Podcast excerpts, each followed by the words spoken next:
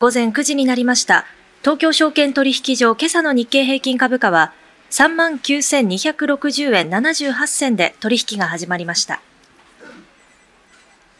では今朝の東京株式市場についてマネックス証券のひろきさんにお話を伺います。ひろきさんおはようございます。おはようございます。今朝の日経平均株価は上げて始まりました。まずは寄り付きの背景からお願いします。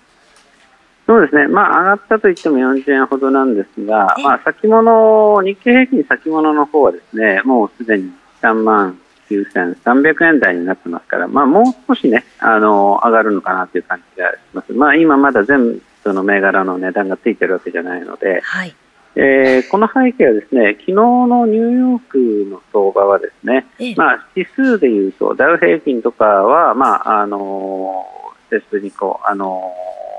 反落という形になりましたけれども、はい。中身を見るとですね、やはりこのところもう毎日のように話題になってます、はい。あの、アメリカの半導体大手、NVIDIA がですね、えはい買われたほか、他の半導体関連もですね、あの、買いがあ入ったんですよね。はい。えー今もう本当に AI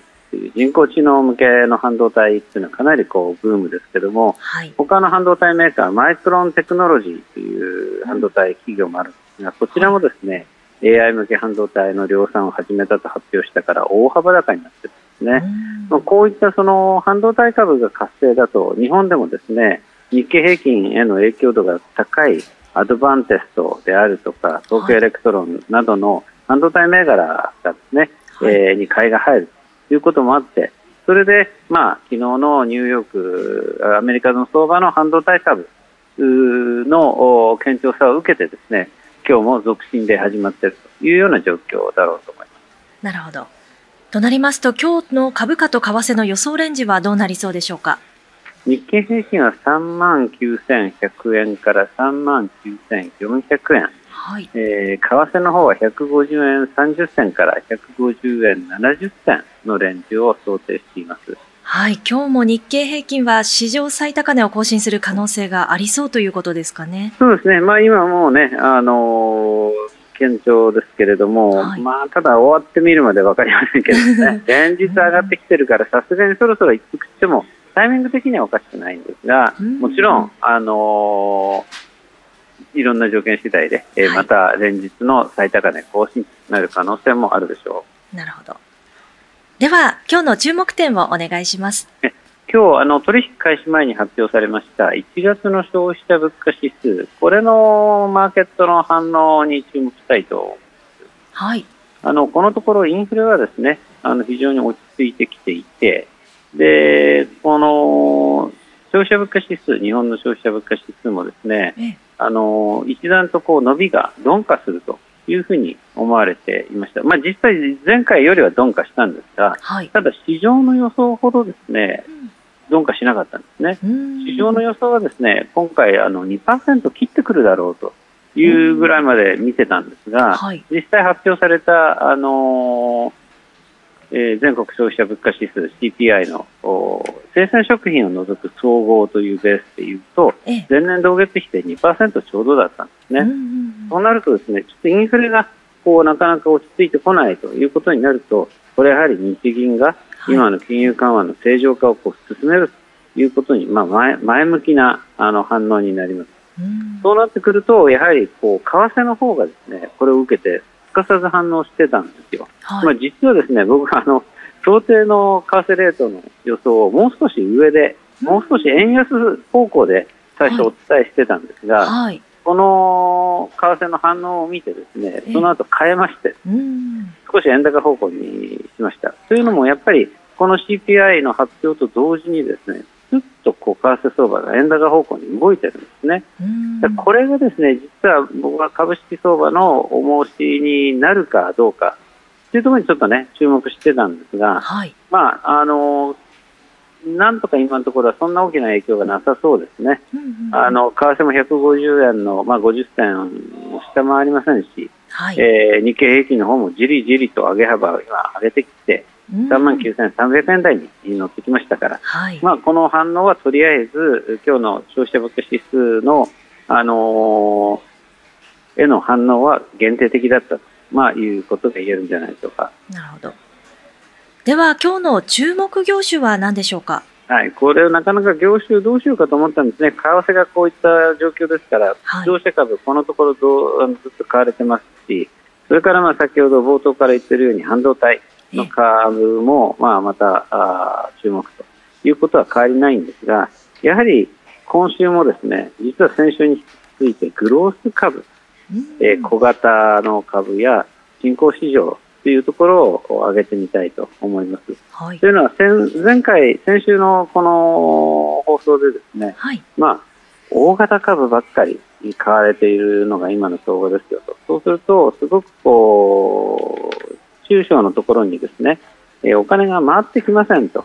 ただ、あまりにもその差がですね、開いているので、そろそろそういう出遅れ感からですね、出遅れ物色が入ってくるんじゃないかみたいなことを申し上げたら、その通りにやっぱりなりまして、ええ、あの日経平均があの史上最高値を更新と、えー、いうのは、まあ、ある意味、大きな目標が達成できたっていうようなですね、達成感っていうのは出てると思うんですよね。はい、そうなるとやっぱりこう出遅れてるところに次のこう資金が回ってくるっていうのがまあ相場の常なので、昨日はですね、まあ、日経平均あの上がりました。連日で史上最高値を更新したんですが、はい、まあ、それほど大きな上げじゃなかったですよね。その代わり、東証のグロース市場の銘柄は大きく上がりました。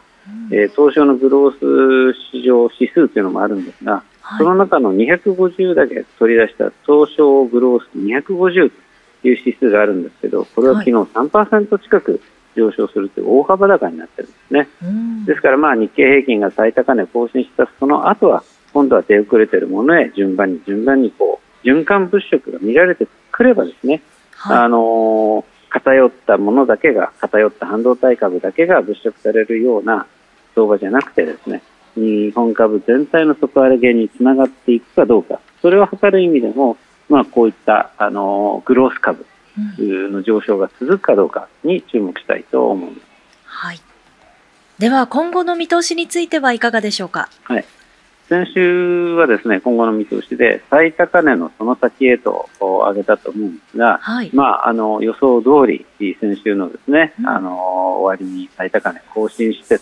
えー、はい、いうことになりました。じゃあもうここでお一旦終わりですかと、えー、はい、言うとそんなことはなくてですね、うん。もうマーケットの目線はあこの次の目標となるのはやはり4万円のお題だと、えー、もうね、あのーはい、89年末34年前につけた史上最高値を抜いてしまった後はですね、はい、もうその目標となるものはやはりこういう節目節目の大台更新というところぐらいしかないですから、うん、まあ、ここから先、ここから上つく値はすべて、えー、史上最高値ということなので、えー、やはりここまで来ると4万円というお題をですね見ないと気が済まないというムードが非常に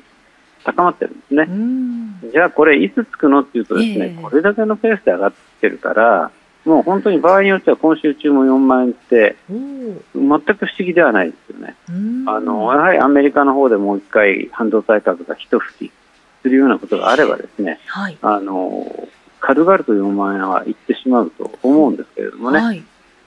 まあでも普通に考えるとやっぱり4万円手前で1回こうお休みを入れてですね、えまあ、あの今週でもう2月も終わりですから、はい、日が変わって3月になってくると3月またいろんなイベントありますので、はい、あの年度内もしかしたら4万円更新というようなところに期待をつないで、まあ、あの3月相場へのつなぎの週という感じになるんではないかと思いま